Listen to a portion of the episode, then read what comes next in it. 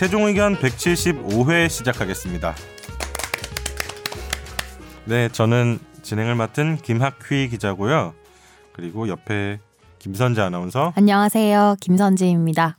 그리고 김선욱 변호사님 나오셨습니다. 안녕하세요. 김선욱입니다. 네, 그리고 원래 한 명 더 있는데 자리가 비어버렸어요. 이거 뭐 대출할 수도 없고 그죠? 네. 영상이 있어서. 정현석 변호사님? 묵묵부답이다. 정말. 네, 저 제가 저 제가 아니지 전화도 하고 카톡도 했는데 네. 지금 답이 없으시네요. 그렇죠. 네. 뭔가 일이 있을 것 같아요. 요새 워낙 바쁘셔서 네. 약간 사전에 좀 양해는 구하셨는데 네. 제가 혹시 나오실 수도 있어요 지금. 갑자기? 갑자기 중간에? 갑툭튀. 아, 지금 어. 막 운전한다고 전화 안 받을 수도 있는 거 아닐까? 어. 요즘 블루투스 다 되는데 좋은 차 타시는데 뭐 설마 거의 핸드폰을 끼고 사시는 분이라 전화를 옆에 있는데 안 받잖아요. 그래서 혹시 네. 안 나올 가능성이 있다고 말씀을 하셔서 네. 저 일단 다른 기자 한 명을 일단 섭외는 어? 해놨습니다. 아. 특별 출연. 중간에 좀 들어와라고 설명 좀 하게. 정 변호사님의 빈자리를 채울 역량 아. 대신 드립이 되시는 안 돼요, 안 돼. 그런 드립은 안 돼요? 네. 현웃과 이제 그럼 더 대드립과 뭐 이런 게 장점 있을 거 아니에요. 그렇죠? 다른 장점 없어요. 약간 컴퓨터 같아. 데이터 분석. 아. 너무 다른데? 응? 너무 다르잖아요. 알파고 아, 알파고? 거긴 또 이과생이다. 아 너무 아. 다르네. 이과생. 약간 오- 만약에 정면서 안 오시면 네. 빨리 부르고 네. 약간 신상 조회를 한번 할게요. 피신 어. 한번 받으시죠. 아, 근데 예. 너무 달라서 대체 가능할 수도 있어요. 아 너무 달라서. 뭔지 알죠? 너무 달라서. 어. 어, 아, 가능하겠다. 피의자 신문 조서를 한번 받아봐야겠다. 나 옛날 피의자 신문 조서 받은 이야기 했어요. 아니요?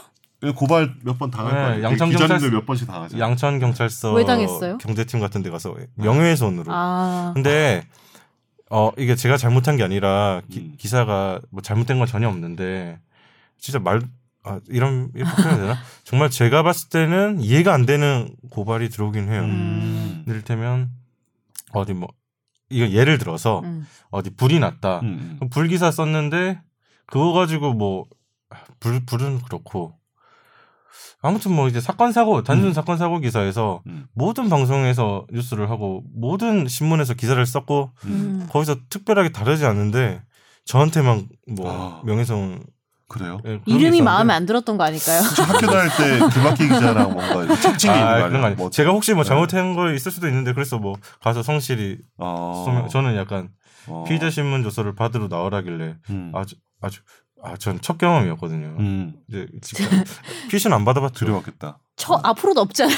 혹시 받아보셨어요? 없죠 아직. 피신 같은 거 없죠. 피신- 옆에서 제 음. 의뢰인이 받은 적은 있죠. 아, 그러니까 저 직접 받아보니까 네. 처음에는 제가 잘못한 게 없다고 생각하고 막 따뜻한 마음으로 음. 왜이 얘기 왜 하고 있지? 음. 어, 그, 가서 막 피신을 받는데 어, 여기 피신 받는다고. 무서워 오면은. 무섭더라고. 아. 예, 이게 기본적으로 어. 예 커피 한 잔 하시고요. 뭐 네. 오늘 뭐 명, 명예훼손으로 고발당하셔서 피신 받습니다고 막 아주 음. 정식으로. 웃는 느낌으로 어. 막아 웃는 느낌으로 해요? 시작할 때는 안녕하세요. 뭐 어. 그러니까 반갑게 받아주시더라고요. 살갑게 음. 딱 시작하자마자 이름 어. 김학입니다. 나이 뭐몇 살입니다. 직장 뭐 어디입니다. 주소 막 이렇게 인적사항을 확인하고 갑자기 욕쟁이 할머니가 이렇게 그 외상하려고 갑자기 이게- 정색하면서 손님 왜 이러세요? 뭐 이런 거. 제 기억에 의존해서 이럴 수도 있어요. 그분은 아. 상냥하게 뭐 물었을 수도 있는데 느낌 거- 어디서 약간 좀 갔냐면 뭐 연봉 그러더라고. 연봉? 연봉 물어보던데? 연봉 왜 물어봐? 아 연봉 물어봐요. 어, 왜요? 왜냐면. 그거는 음, 그 경제적인 상황이나 재산 범죄 같은 경우는 도망갈까봐 그런가? 아니 명예훼손이라면서 근데 무슨 아, 재산을 다 물어봐요. 물어봐. 종교도 물어. 종교도. 내가 그래서 처음에 연봉 왜 물어봐요? 그러니까 나도 그러니까, 궁금하니까. 어, 어. 그러니까 경찰에 이 피싱 서식에? 가이드라인 서식이 있더라고. 안 가르쳐 줘도 돼요? 종교도 그럼? 있고 연봉도 있고 뭐 안 가르쳐도 전안 가르쳐 주고 저는 싶습니다. 적극 협조하는 입장이니까. 네. 저는 협조할 생각이 없습니다. 내가 그래서 저도 잘 모르겠는데 그랬어. 음, 음. 나도 정확하게 모르니까. 그- 개별적인 진술에 대해서 네. 뭐 거부할 수 있으니까. 그래서 피싱 괜찮아. 다 끝나니까 네. 뒷부분이 잘 기억이 안 나 사실. 그러니까 어. 나는 그래서 서- 다 설명을 했고 그 다음에 뭐 바로 끝났는데 음. 아무 사실 제가 봤을 땐 고발 내용이 음. 그런 거 아니었거든. 음. 근데 예전에 뭐 저 앞에 진행하던 권지윤 기자라든지 음, 많이 받아보셨겠네요. 피신을 세게 받은 그러니까 저는 뭐 이제 양천 경찰서 이런 데 가서 피신 받았는데 권지윤 기자는 음. 제가 정확하게 기억은 못 하지만 중앙지검에서 음. 이제 그때 누구지? 그 MB의 이제 지인인 천신일 회장? 음. 그분한테 명예훼손을 아, 걸렸을걸요? 아, 진짜? 세모 그거 세모 그룹이요. 아, 정확하게 내용이 기억 안 나서 자세히는 말씀 그런 관련 아, 사람이었는데? 그런 어, 보도 그래서- 관련해서 아, 보도 네. 관련해서 또 명예훼손 이런 거 기자들은 음. 명예훼손 많이 갈 수도 있으니까 피신을 그렇죠.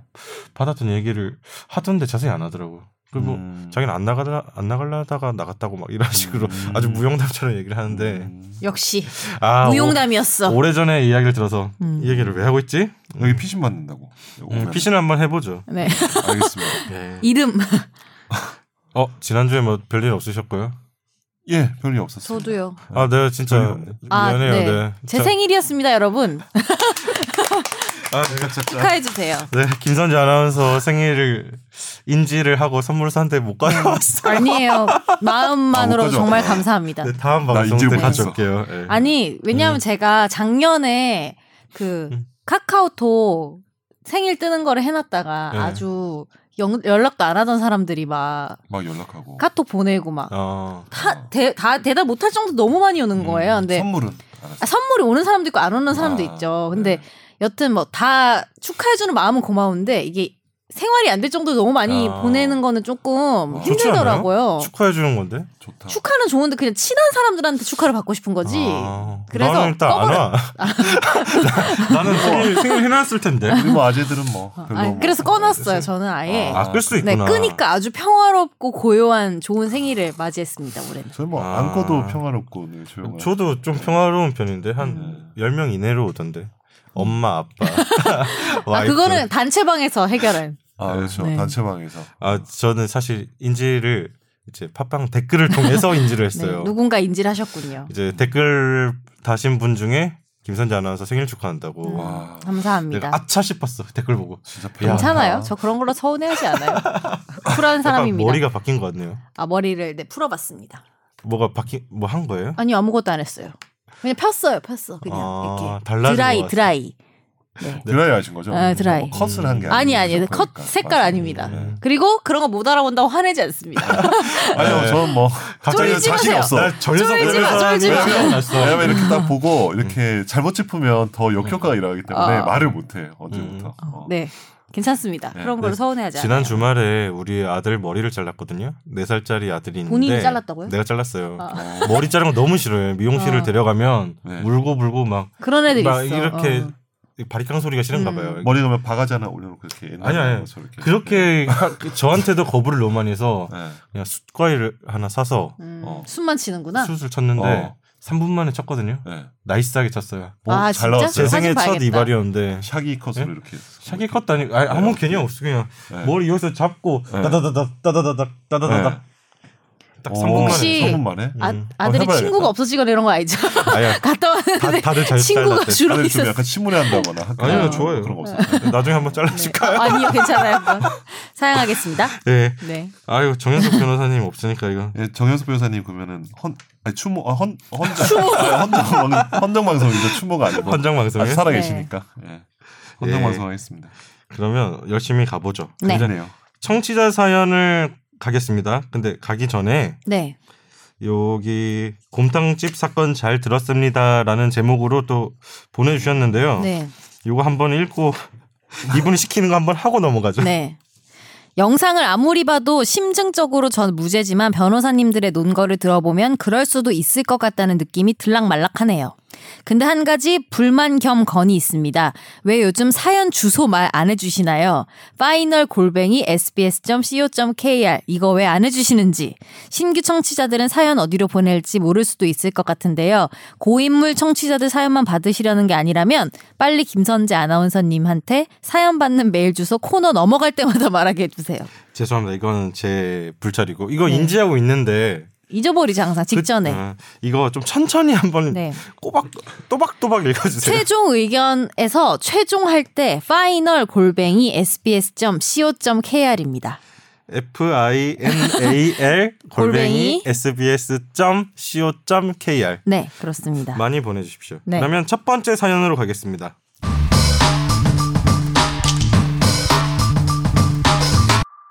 이승훈 PD 방송 찾아 듣다가 하차 후에도 케미가 좋아서 쭉 듣게 된 애청자입니다. 다른 분들처럼 저도 딱히 보낼 일이 없어서 조용히 듣기만 했는데 오늘 구청에서 건축물 위반 통지서가 날아와서 겸사겸사 이렇게 메일 보내네요.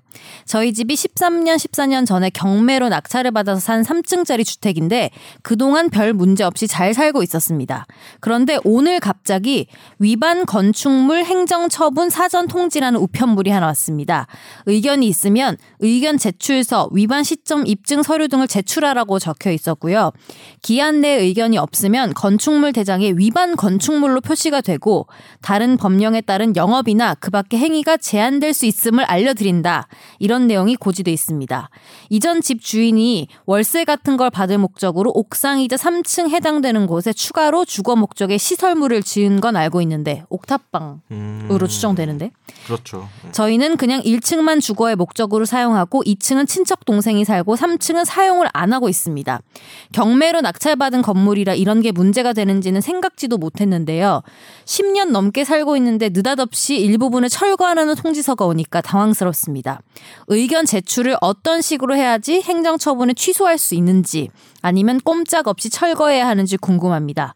그리고 경매 당시 시점에 이런 상황에 대한 고지를 해야 한다든지 아니면 철거 이후에 건물을 넘겨야 하는 의무 같은 건 없는지 그런 것도 궁금합니다. 음.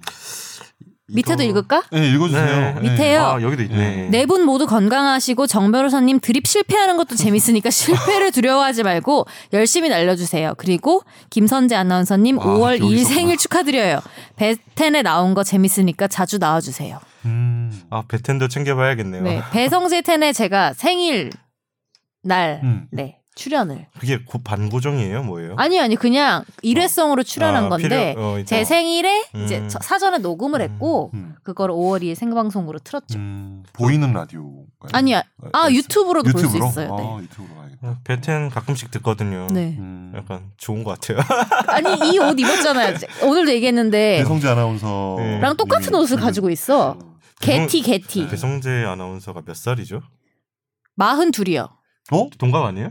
한살 맞네 나보다. 어, 아, 배성재 아나운서 진짜요? 나이가 그 정도예요? 어, 훨씬 더 젊게 왔네. 되게 놀라네. 젊게 왔어. 아니, 젊게 왔어. 훨씬 더. 아, 그 그래서 옷을 좋아하는 세대인가 봐요. 아, 저희 세대 약간 MLB에 대해서 판타지가 그 있네요. 배성, 배성재 아나운서의 동생이네요. 아, 한 살 동생. 어, 근데 배성재 아나운서가 나이가 오, 마흔 의외네. 둘 맞을 텐데. 7, 8년생? 네, 7, 8년생 맞을 걸요? 음. 아, 근데 그 나이, 아니, 죄송해요. 아니, 아니, 아니요. 아니, 일단 답을 네, 하, 네. 하죠. 네. 네. 이, 아, 이, 이런 사연 관련해서 옛날에 막 취재한 적도 있는 것 같은데. 저는 당한 적 있어요. 다, 음. 이걸 당했다고? 당했어요? 제가 어. 새 입자였어요. 음. 동생이랑 같이 이렇게 음, 그층 전체가 우리 집이었어요. 근데 의심을 못했지. 음. 근데 중간에 갑자기 집주인이 연락이 와서 이런 사건 때문에 그게 아. 불법으로 뭔가 텄나 봐. 음. 칸막이도 네, 완전. 그래가지고 나가야 된다면서 음. 이사 어. 비용 다 대줄 테니까 집을 구하시라는 거예요. 음. 그래서 굉장히 번거로웠던 어. 기억이 있어. 맞아. 이, 어, 이 청취자분은 어떻게 해야 돼요? 뭐 소명을 해야 돼요? 아니면 그냥 어, 철거를 그냥 해야 돼요? 일단은 이게 건축법 위반이잖아요. 네. 이게 뭐냐면 뭐 용도를 불법으로 변경을 한 거야. 음. 이제 관공서에 신고한 거랑 다르게 음. 3층은 옥상이고 거기에 이제 다른 구조물이 없는데 음. 관공서에 들어간 도면에는 거기다 이제 뭔가 가설 건조물을 만든 거죠. 네. 판넬 같은 거 네. 돼가지고. 불법 증축 뭐 이런 게. 아니에요? 불법 네. 증축이죠.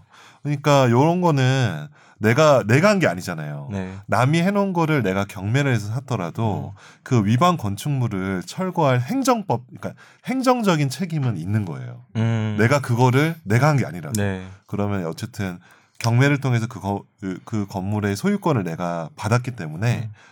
이분이 그거를 철거를 해야 돼요. 음. 근데 이제 저 그러니까 구청에서는 아, 그러니까 이분은 입장에서 억울하죠. 아니 그 사람이 만들었으니까 그 사람한테 철거하라고 하지 왜 나한테 하냐라고 하지만 음. 실제로 이런 물건에 대한 그 물적 책임 같은 거는 현재 소유자한테 부과가 되거든요. 책임이. 음. 그리고 안전에 관련된 거니까 음, 당연히 그렇죠. 현 집주인이 해야 되는 거 음. 아닌가? 그래서 이분 중에서 뭐 고의 자기가 뭐 이거 알고 샀냐 모르고 샀는데 뭐 과실 뭐 고의 과실이 없다고 하도 고의 과실은 형법적인 개념이잖아요. 네. 형사처벌이 개념인데 이거는 형사처벌과는 관계없이 행정적인 책임을 다해야 되고 철거를 하- 해야 되고 철거를 하지 않으면 음. 이행강제금이 붙을 거예요 아마. 예, 그래서 그 네. 이행강제금 때문에 제가 어, 뉴스 했던. 기억이 있어요. 이를테면 네, 비싸. hot place로 뭐 일컬어지는 음. 옛날에 뭐 이태원 뭐 경리단길이나 성수동 이런 데서 어. 이제 이제 상업적인 용도로 불법 증축해서. 루프탑 뭐 이런 음. 가게를 하고 하는데 음. 그냥 이행강제금 내면서 장사를 한다는 그런 그러니까 음, 그게 이득이구나. 그러니까 네. 이행강제 1년에 5천만 원, 6천만 원 내더라도 네. 거기서 순이익이 1년에 1억 이상 나면은 음. 5천만 원 내고 영업하는 거죠. 그래서 배짱 영업 이런 식으로 그렇죠. 막 맞아요. 뉴스를 했던 기억이 있어요. 네.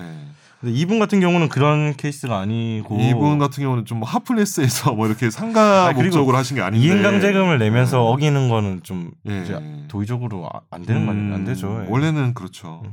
그래서 철거를 하셔야 되고 다만 이게 의견을 제출하라고 통상적으로 날라와요. 네. 우리가 처분을 이렇게 할 건데 음. 의견을 제출하십시오라고 해도 음. 이거 뭐 어떤 의견을 제출해도 그냥 철거 처분 나옵니다. 음. 철거 처분 나오고 안 나오면은 철거 안 하면은 이제 이행강제금 나오고 음. 골치 아파지니까 억울하시더라도 철거하셔야 되는데 이게 또 이게 경매로 산 물건이잖아요. 네. 그러니까 매매를 통해서 정상적으로 부동산에서 매매 계약 통해서 하면은 음. 그전 사람한테 야 이거 나 고지 안 하고 팔았으니까 음. 이 철거비 너가 물어내라고 네. 매도인한테 할 수가 있는데 이게 경매를 통해서 사가지고 좀 그러기엔 좀 쉽지 않을 것 같아요. 음. 아, 네. 그런 문제도 네, 있겠네요. 왜냐 경매를 통해서 한 사람은 그 사람은 자력이 없어서 음. 경매가 넘어간 거잖아요. 음. 그래서 좀 어려울 것 같습니다. 근데 이 사연을 보다 보니까 13년 전에 사셨다는데 음. 갑자기 이렇게 우는 건 좀 약간 의아하긴 하네요. 근데 이게 누가 13, 신고했지? 어, 13년에 샀어도 네. 아왜 갑자기 날라왔을까? 네. 신고가- 13년 동안 안 날라오고 잘 살고 있었는데 왜 누가 신고한 거 아니에요? 신고를 안 하? 누가 신고를 했거나 아니면은 그 캠페인 같이 이렇게 한번 싹 쓸어보자. 집중 그러니까 단속 기간처럼 아. 이런 게 있어요. 그래서 그렇게 되는데 아무튼 네. 이 청취자분은 철거 결론적으로는 철거를 하셔야 되는 하셔야 돼요. 네. 의견을 네. 뭐 의견을 뭐 지금 의견을 내도 철거가 나올 가능성이 철거 기한을 좀 늘려달라. 음, 기한을 하시- 좀 달라. 네, 기한을 좀 언제 언제까지 철거하라 네. 나오거든요. 근데 그 정도는 할 수 있는데 철거를 안 할 수는 없을 것 같아요. 네 그러면 다음 사연으로 넘어가겠습니다. 아무 생각 없이 최종 의견을 듣는데 제 댓글이 소개돼서 깜짝 놀랐습니다. 의견 잘 들었고 동의하는 부분도 그렇지 않은 부분도 있지만 다양한 의견들이 모아지면 더 나은 사회가 될 거라는 생각이 드네요. 오늘은 생각보다 많은 분들이 겪으실 수 있을 것 같아 질문 드립니다. 3년 전 제가 사거리에서 신호 대기 중이었는데 뒤에서 차가 와서 추돌 사고가 있었습니다. 두 대가 모두 폐차됐고 운전자는 사고 후 도주를 했습니다. 가해 차량은 렌트카였는데요. 저는 제 차를 견 인하고 뺑소니 신고 후에 병원에 입원을 했습니다. 다음날 병원으로 렌트카 쪽 보험회사에서 방문을 했고 사고 처리를 해주겠다고 하더라고요. 그런데 이틀 후에 다시 오더니 보험 처리가 불가하다고 했습니다. 이유는 차를 빌린 사람은 여잔데 사고 후 도망간 사람이 증언에 의하면 남자라서 보험이 안 된다. 더라고요. 그러면서 병원비는 책임보험으로 되는데 그 외 보상은 안 된다고 했습니다. 제 차가 오래돼서 1년 정도 더 타고 바꿀 생각이어서 자차도 없었는데요. 얼마 후 범인들이 잡혔습니다. 확인해 보니 공범이고 둘이 공범이고 10대 때부터 가출을 해서 전과도 많고 여러 건으로 수배 중이었다고 합니다. 그러니 합의를 할 리도 없고 승소한다고 해도 받을 방법도 없었습니다. 그래서 900만 원 정도의 소액이라 변호사 없이 렌트카 회사에, 회사에 소송을 했는데 알고 봤더니 렌트카 회사에서 1박 2일만 빌려줬는데 10일이 반납이 안 돼서 도난 신고를 하려고 했더니 하면 도난 의도가 운전자가 없었다, 바빠서 늦어졌다고 하면 복잡해질 수 있다는 얘기를 듣고 사고 날 수 있다는 걸 인지하고도 신고를 안 했더라고요. 그래서 저는 렌트카 회사에서 사고가 날 수 있다는 걸 인지하고도 조치를 안 했기 때문에 사고가 유발되었다는 부작위에 의한 공범과 렌트카 회사 측에서 약관에 본인 운전 규정에 의해 보상을 거절했는데 계약 기간이 1박 2일이었기 때문에 10일 경과에서 종료되었으니까 차량 사고의 책임은 렌트카 회사에 있다는 내용으로 소송을 했습니다. 결과는 1심에서 패소, 그리고 항소하지 않고 끝났습니다. 재판에서 판사님이 조치할 의무가 없다는 뉘앙스로 말을 하고 소액이라 2심을 진행하기도 어중간하고 혼자 계속하기도 힘들어서 포기했습니다. 그리고 그때 법이 웃기다는 생각을 했습니다. 운전자, 렌트카, 보험사, 저 중에서 유일한 피해자는 저인데 가장 많이 손해를 본 것도 제가 돼버렸으니까요. 그래서 질문은 이런 상황에서 소송을 하려면 어떤 내용으로 누구에게 해야 하며 과연 보상받을 확률이 있는가 하는 겁니다. 소송을 준비하면서 조사를 해보니까 렌트카와 사고 시 보험 처리를 못 받는 경우가 엄청 많더라고요. 음. 아 이거는 저 잘 모르겠어요. 아. 누구한테 이걸 소송을 하는 게 일단은 사고 치고 도망간 그 두 녀석, 아니 두 네. 녀석, 녀석이라 할게요. 공범, 네, 공범, 공범. 네. 공범을 상대로는 돈을 받을 수 있는데 음. 일단 렌터카 회사가 그 이 두 사람이 뭐 정가도 있고 네. 뭐 수배도 당했고 그런 것들을 사전에 인지를 했고 음. 했는데도 불구하고 차를 빌려줬다면은 관리 책임이나 이런 것들로 해서 어 배상을 받을 수 있을 것 같거든요. 근데 음. 이제 그렇게 못 하잖아요. 네. 정가조회 같은 거 못 하잖아요. 음. 일반 사인이 민간인 못 하니까 렌터카 회사에서 알기 어렵죠. 뭐 정, 어렵죠. 그리고 정가 있다고 차안 빌려주면 그것도 그렇죠, 문제가 그렇죠. 되는 그것도 거고. 문제가 될수 예. 있죠. 그것도 충분히 음. 문제될 수 있기 때문에 그래서 렌터카 회사에는 돈을 받지 못하는 거죠. 그러니까 근데 이제 이런 문제가 늘 발생할 수 있는 거예요. 현대 사회에서는 네. 가령 요새 그런 일이 많잖아요. 아파트 옥상에서 누가 뭘 던져가지고 네. 맞아서 뭐 네. 죽기도 하고 중상을 입기도 하고 음, 그런 사고 음. 있는 거 아시죠? 근데 그게 근데 문제는 뭐냐면 어느 집에서 던졌는지 밝힐 수가 없는 거예요. 예. 그러니까 나는 아무 잘못이 없는데 예. 그렇다고 가해자를 알 수도 없고. 음. 근데 현대 사회에서 이런 일들이 너무 많이 일어나는 거죠. 음. 너무 많이 일어. 물론 이제 자연재해나 이런 것들이 뭐 발생하면은 국가에서 일정 부분 뭐 이렇게 뭐 어느 정도 좀 지원을 해준다거나 이런 게 음. 있는데 그런 식으로 어떤 민간인 사회에서 발생할 수 있는 그런 분쟁들에 대해서는 사실 이분한테는 정말 너무 죄송한 말씀일 수도 있지만 자차 보험을 안 든 게 사실은 잘못인 거죠. 그러니까 근데 저는 궁금한 게. 그렇다면 렌터카 회사는 이미 네. 물 건너갔고 네. 그이 두 명에 대해서 뭐 네. 소송을 해요. 예, 해죠. 근데 예. 안 줘도 되는 거예요, 그렇게 돈을? 소송을 해도 자력이 없으니까 집행할 재산이 없는. 그러니까 판결을 받을 수 있겠죠. 900만 원을 두 명이 연대해서 이 사람한테, 그러니까 이 사연, 이 청취자분한테 배상해라. 배상 해라라고 판결이 나올 수 있는데 그 판결이 나와도 그 판결문이 집행이 안 되는 거죠. 왜냐면 그럼 재산이 없으니까. 어떻게 해요? 그럴 땐? 그냥 그 판결문은 이제 그냥 하나의 상징으로 남는 거죠. 어, 그러면 세상에나. 이를테면 어. 제가 봐도 여기서 소송을 걸려면 그 공범 두 명한테 걸어야 될 것 같고 그렇죠. 두 사람한테만 걸수 이 사람이 네. 이제 청취자분은 이 공범 두 명이 어차피 음. 지불할 능력이 없어 보이니까 렌터카 회사로. 알고 네. 가신 건데 네. 거기서 안 됐으니 근데 일해서라도 갚아야 되는 거 아니에요? 어, 이를테면 지금 년 있으면? 월급을 가압류 어. 걸거나 이러면 되는 음. 거잖아요. 그러니까. 근데 이, 이 사람이 직업도 없고 지금 아니 직업도 아르바이트 없고. 해서라도 갚아야지. 근데 이제 갚지 않죠. 이런 일들 평생 안 갚을 수는 없지 않나요? 평생 안 갚은 사람 많은데. 이를테면 아니. 네. 공범 두 명이 직장을 네. 가졌다. 어. 그러면. 바로 판결을. 근거로 그 가압류 집행을 할수 걸고 있죠. 예. 근데 아이 두 사람이 평생 직업을 안 가질 수도 있다. 그렇죠. 아 안, 가- 안 가지고 살다가 뭐 외국으로 갈 수도 있고, 예, 뭐 세상에 그런 일이 너무 많으니까. 이 사연에서는 어쨌든 이 음. 공범한테 거는 게 맞, 맞는 맞죠, 거죠. 맞죠. 근데 정말 너무 운이 없는 거죠. 운이 없고, 음. 그러니까 저는 이런 생각을 해요. 이제 뭐 아까 전에 아파트 가, 걷다가 이렇게 음. 위에서 뭐 떨어진 거에 맞는 거는 좀 뭐 사실 확률이 되게 낮은 거가 있죠. 근데 네. 자동차를 운전한다는 거는 굉장히 많은 도로에서의 위험이 상존하거든요. 음. 어떤 왜냐면 트럭이 나한테 올 수도 있고 음.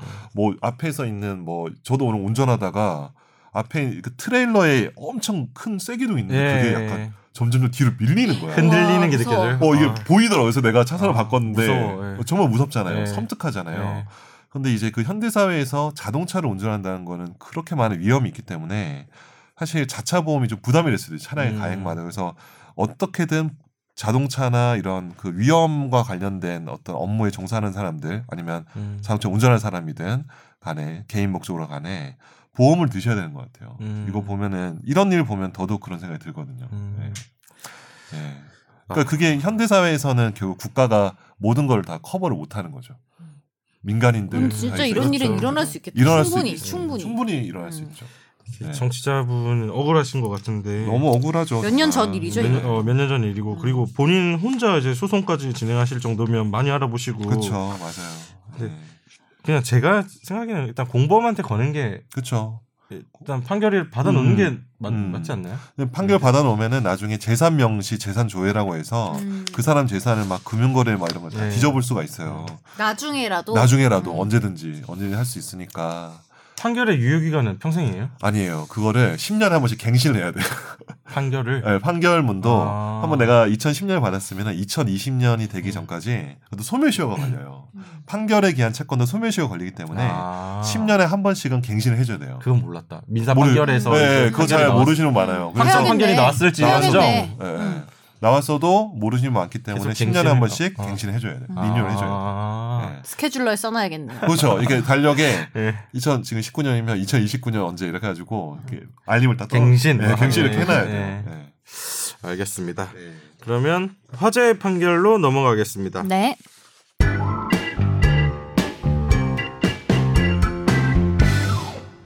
A 씨는 2017년 자신의 파우치에 녹음 기능을 켜둔 MP3를 넣고 근무지에 두고 외출해서 직장 동료들의 대화를 녹음한 혐의로 기소가 됐습니다. 수사기관은 A 씨가 동료 직원들이 자신을 험담한다고 생각해서 증거를 잡아서 문제 제기를 하기 위해 이 같은 행동을 한 것으로 판단했는데요. A 씨는 이 파우치를 깜빡 잊고 두고 나갔을 뿐 대화를 녹음한 게 아니라며 무죄를 주장했습니다. 1심은 어, 이 CCTV에 찍힌 행동과 파우치에서 MP3를 발견하고 놀란 직원들의 진술 등을 토대로 유죄를 인정했는데요. 항소심 판단 역시 같았습니다. 서울고법은 통신비밀보호법 위반 혐의로 기소된 A씨에게 1심과 같은 징역 8개월에 집행유예 2년을 선고했습니다. 음. 이, 이 판결은 저희가 치- 뭐 최근 방송에서 뭐 녹음의 모든 것 이런 식으로 음. 한번 집중 탐구를 하기도 했는데 그거랑 연결되는 내용 같아요. 네. 내가 없는 거죠, 일단. 대화에. 그쵸. 음, 어, 이거 이제. 핵심은 네, 내가 핵심이에요. 없다는 그쵸? 거지. 네, 내가 없으니까. 네. 좀 설명해 주시죠. 그러니까 이제 통신비밀보호법에는 결국 타인 간의 대화를 녹음한 자로 돼 있어요. 음, 그러니까 타인은 뭐냐면 결국 나는 타인이 아니잖아요. 음. 그러니까 내가 대화에 껴 있으면 이거를 내가 녹음하면 지금 현재 지금 내가 만약 녹음해도 아무 문제가 없는데 음. 이분은 파우치에다 MP3 녹음 기능을 켜놓고 갔으니까 당연히 처벌을 받는 거죠. 음. 그러니까 근데 녹음한 행위만으로도 받는 거죠. 그쵸. 유출. 녹음한. 행위만으로도 받는 음. 거죠. 타인의 대화를 녹음한 녹음한, 자. 네. 뭐, 예. 그리고 이걸로 징역형을 살 수 있다는 게 그렇죠. 핵심 아니에요? 징역형을 할 수 있다는 게 이런 걸 하면 핵심인데 징역 8개월에 네. 집행유예 2년. 네.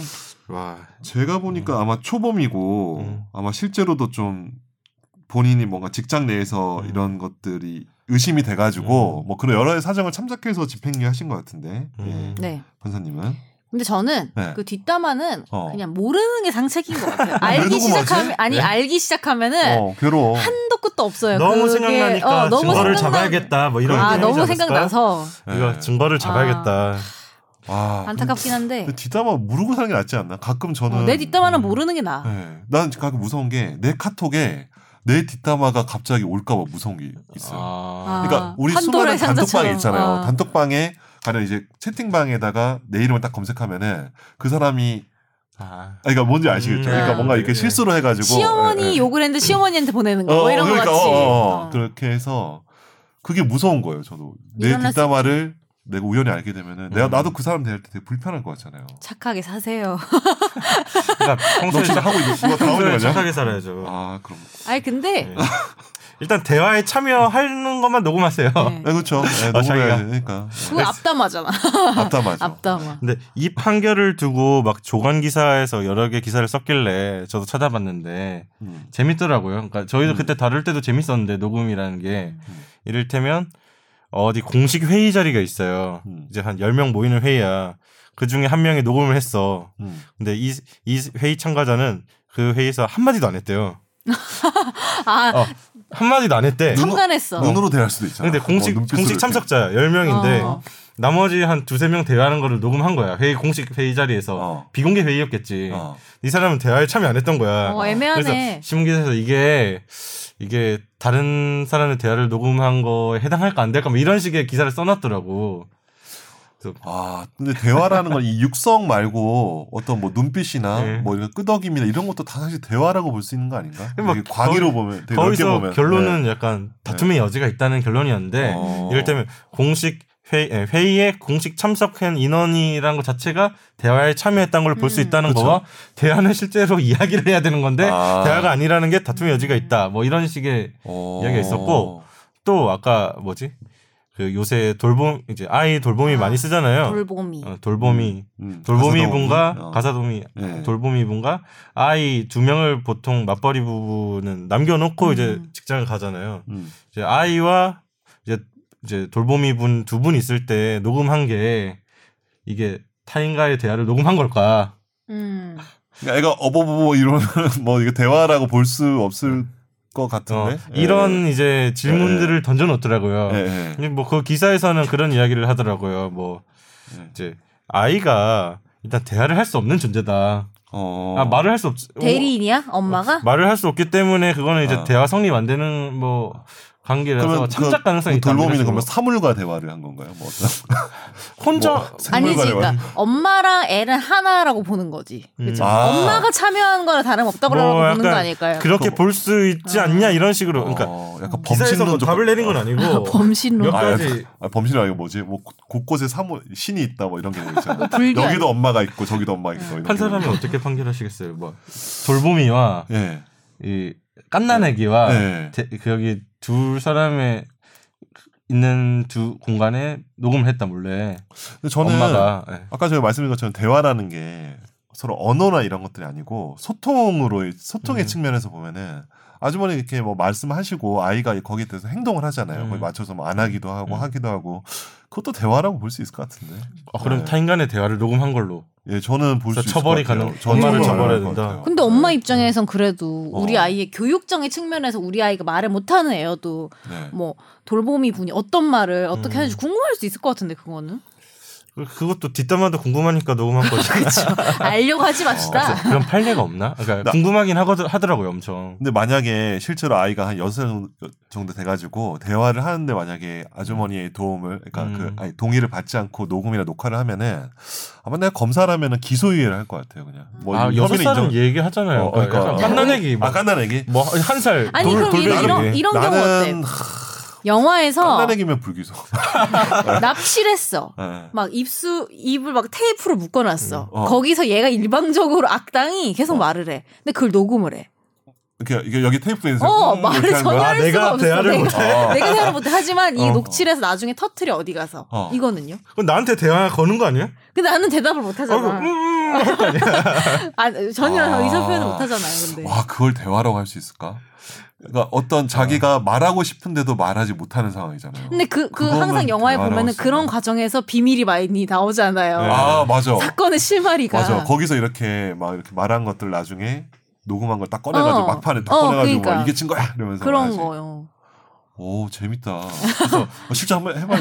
이 판결이 약간 판결이 좀 약간 사람들이 관심 있을 만한 주제잖아요. 어, 이거 맞아요. 가지고 시- 기사들이 많이 나는 걸 보니까 네. 이런 경우는 어떻게 될까 하고 이제 약간 답을 내리진 않고 이제 해석을 조금씩 하더라고요. 뭐 여지가 있고 음. 다툼의 여지가 있다거나 이 그렇구나. 경우에는 이렇게 인정될 가능성이 높다거나 네. 그래서 약간 판례가 없어서 없는 것 같다. 뭐 이런 음. 극단적인 케이스는 음. 그래서 김 변호사님 어떻게 생각할까 여쭤보려고 했는데 네. 약간 자비 없이 다 기소하실 것 같아요. 아니 아니 저는 이제 좀 기저귀 차고 있고 이제 네. 누워서 버둥거리는 애들은 네. 좀 기...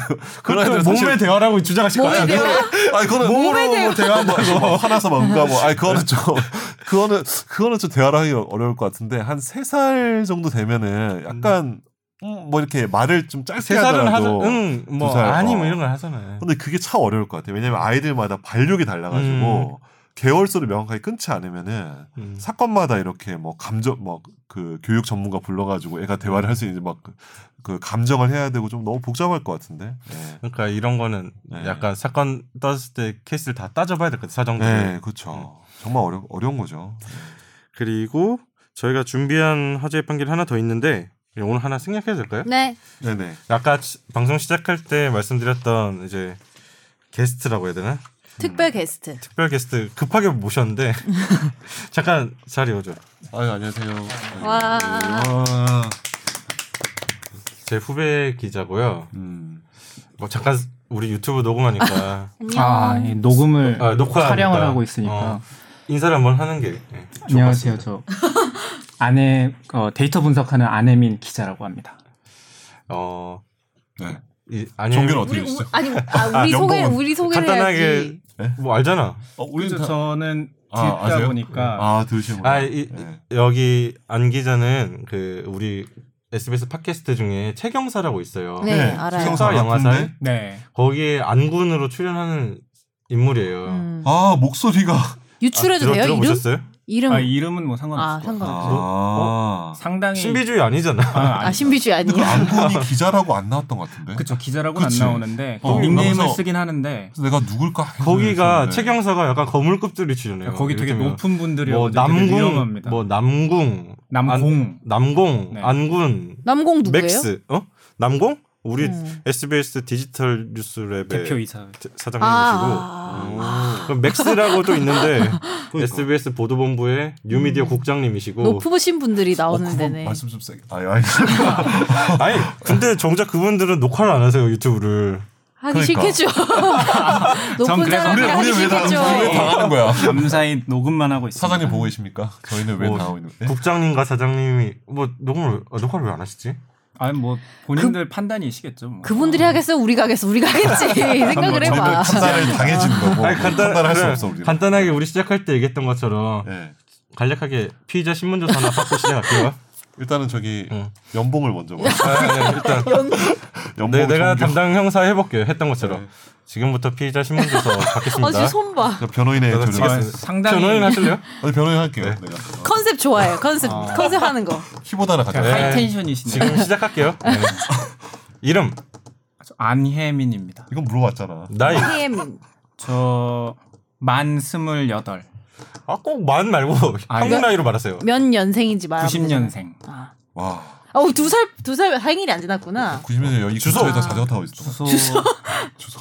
네, 순서대로 질문한 아, 거예요. 주소. 네, 국까지만 기억- 말씀하세요. 서울시 동대문구 음. 아, 답심리동입니다. 어. 연봉 네. 연봉. 연봉 마- 있어. 마- 말해야 돼요? 똑같다, 우리랑 뭐. 그죠, 반응이. 뭐 아니 그 저기 그거 사장님한테 물어. 피신 받을 때네 네. 번째 질문이 연봉이었어. 연봉. 어. 실제. 연봉이 있어. 음, 어. 네. 말안 하면 어떻게 되나요? 상관없어. 말안 하겠습니다. 괜찮아. 어, 네. 오케이. 변호인 어아 괜찮아요. 저희 의뢰인은 말 안 하겠다고 지금. 어. 아, 변호사예요, 지금? 네, 제가 지금- 하고 있어요. 아유 감사합니다. 네. 이거는 좀 물어보지 마시죠. 어, 나, 어, 약간 이거 있으니까 좀, 쫄린다. 네, 문제 있는 것 같습니다. 난 나 혼자 갔거든요. 아 그래서 그래서 아, 수사관들에서 변호인 오면 되게 싫어해. 어. 음. 사내 변호사랑 같이 가지 않아요? 아니, 너무 그런 것까지 가기가. 어. 그런데 가라고 있는 거 아니에요? 바로 있는 거 아니야? 아니, 근데 그건 얘기 안 되는 뭐 그런 거 있잖아요. 저 음. 언중위에는 이제 사내 변호사랑 아, 많이 그, 그 약간 가봤는데. official한 한번 거. 가봤다, 한 번 가봤는데. 거기서는 이제 이제 우리 사내 변호사님이 계시니까 음. 그런 언중위에서는 진짜 다툼의 여지가 있는 그런 음. 싸움에 나가고 음. 진짜 다툼에 뭐 one side한 데는 음, 그치. 제 혼자 가서 처리를 하고 음. 네. 왜 왔죠 오늘? 오라고 하셔서 정확하게 당일에 네. 당일에 섭외했지. 네, 약간 여기 구멍- 불렀잖아. 네, 구멍이 생겨서 네.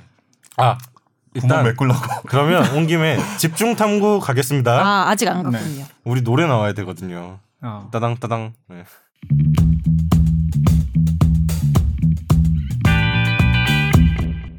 예, 집중 탐구는 이거 그냥 제가 가져왔어요. 제 맘대로 가져왔는데 제가 SBS 데이터 저널리즘 팀 마부작침이라는 팀에 소속된 네. 기자거든요. 모르셨죠?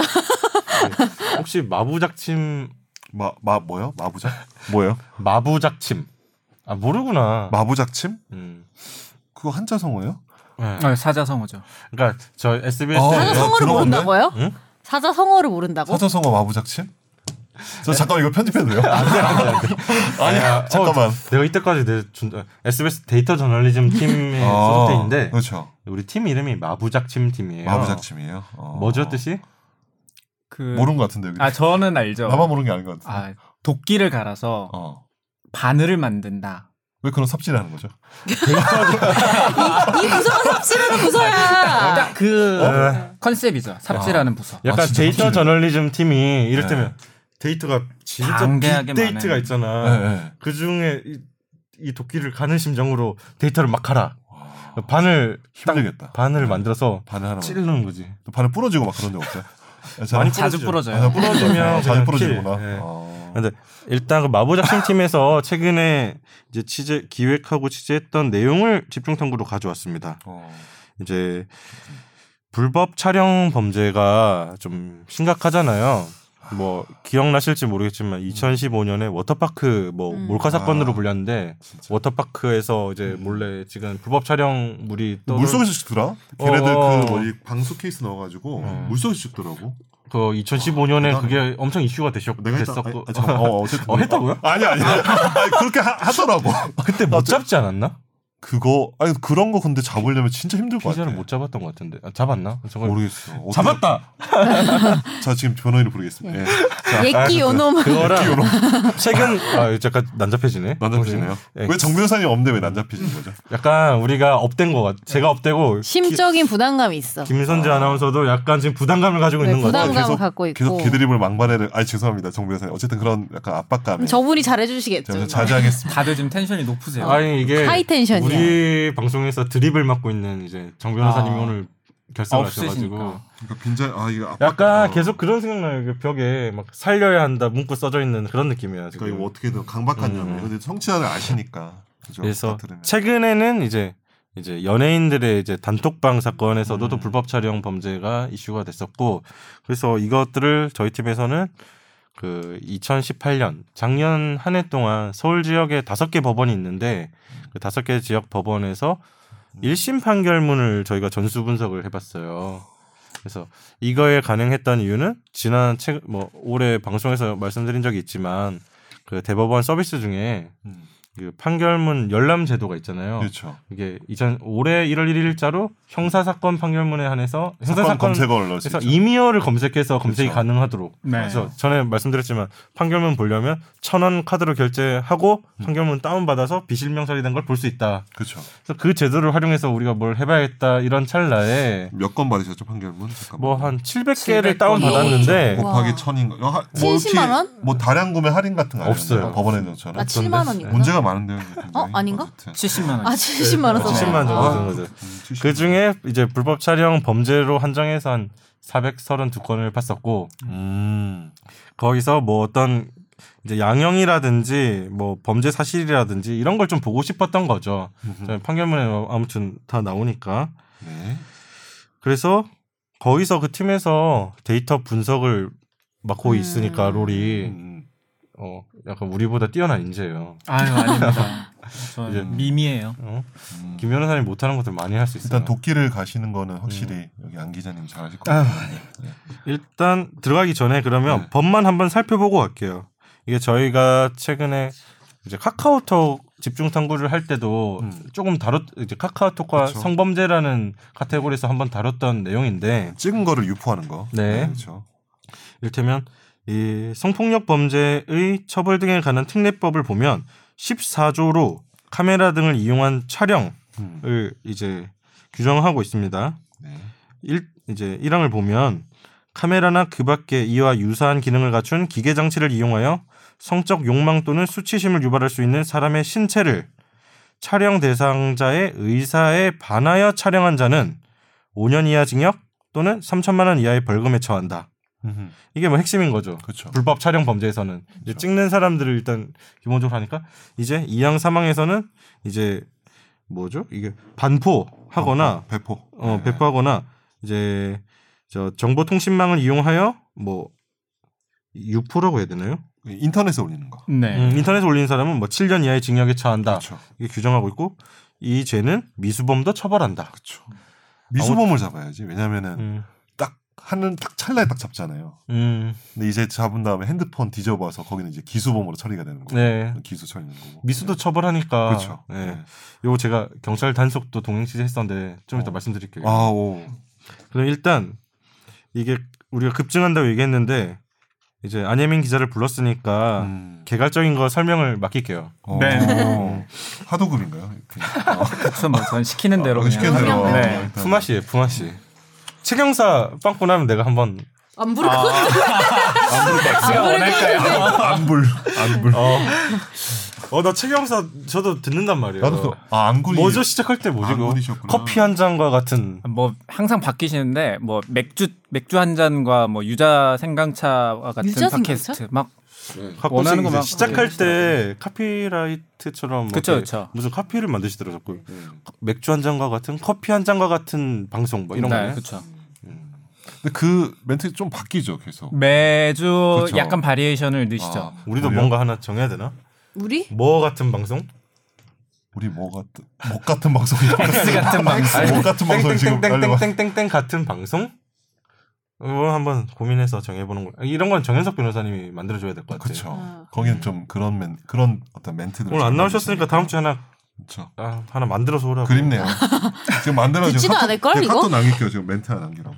자 어, 설명 좀 이제 어, 네. 추위부터 좀 보죠. 네, 현황을 살펴보면은 뭐 대검찰청에서는 매년 범죄 발생이나 이런 걸 가지고 범죄 분석 통계를 내는데 2018년도 대검찰청 범죄 분석 자료에 따르면 지금 언급하셨던 성폭특례 제 14조 카메라 등을 이용한 촬영 현황이 나와 있는데 2018년 585건부터 시작해서 매년 증가하고 있거든요. 2015년에서 2016년 한 번 감소한 거를 제외하고는 매년 증가해서 2017년도 6,615건. 10년 사이에 11배 이상 가까이 급증을 한 거죠. 아, 이거 엄청 늘었어요. 불법 촬영 범죄가.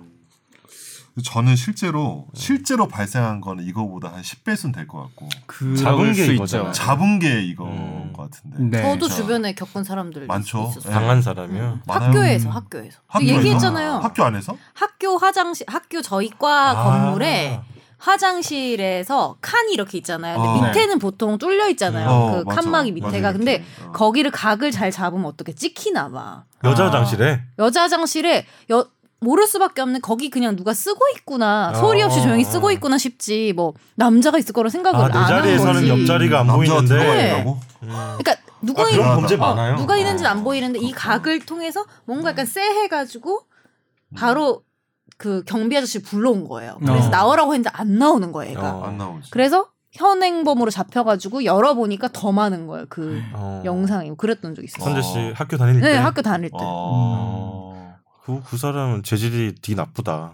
그러니까 빵이야. 이런 게 네. 잡히는 게 이 정도라는 거잖아요. 그렇죠. 지금. 네. 그리고 지금 말씀하셨던 이런 유형의 사건들이 증가하고 있어요. 음. 화장실이나 일종의 좀 더러울 수 있는데 용변을 촬영하는 경우가 그니까. 왜 2018년도 그런 거야? 저희가 분석한 거를 과거 데이터랑 비교해 봤을 때 퍼센트가 많이 증가를 했더라고요. 어, 범죄 사실을 저희가 보면 뭘 찍었는지 나오잖아요. 신체 부위 뭐 그러니까 되면 지하철 역사 계단에서 여성의 신체 부위를. 뒷 이제 뒷모습을 찍었다든지 다리를 찍었다든지 치마 속을 찍었다든지 이런 게 나오는데 그런 이제 어디를 찍었나도 저희가 한번 봤는데 아까 말했던 뭐 화장실에서 용변 장면 찍는 게 많이 늘어났더라고요. 점유율이.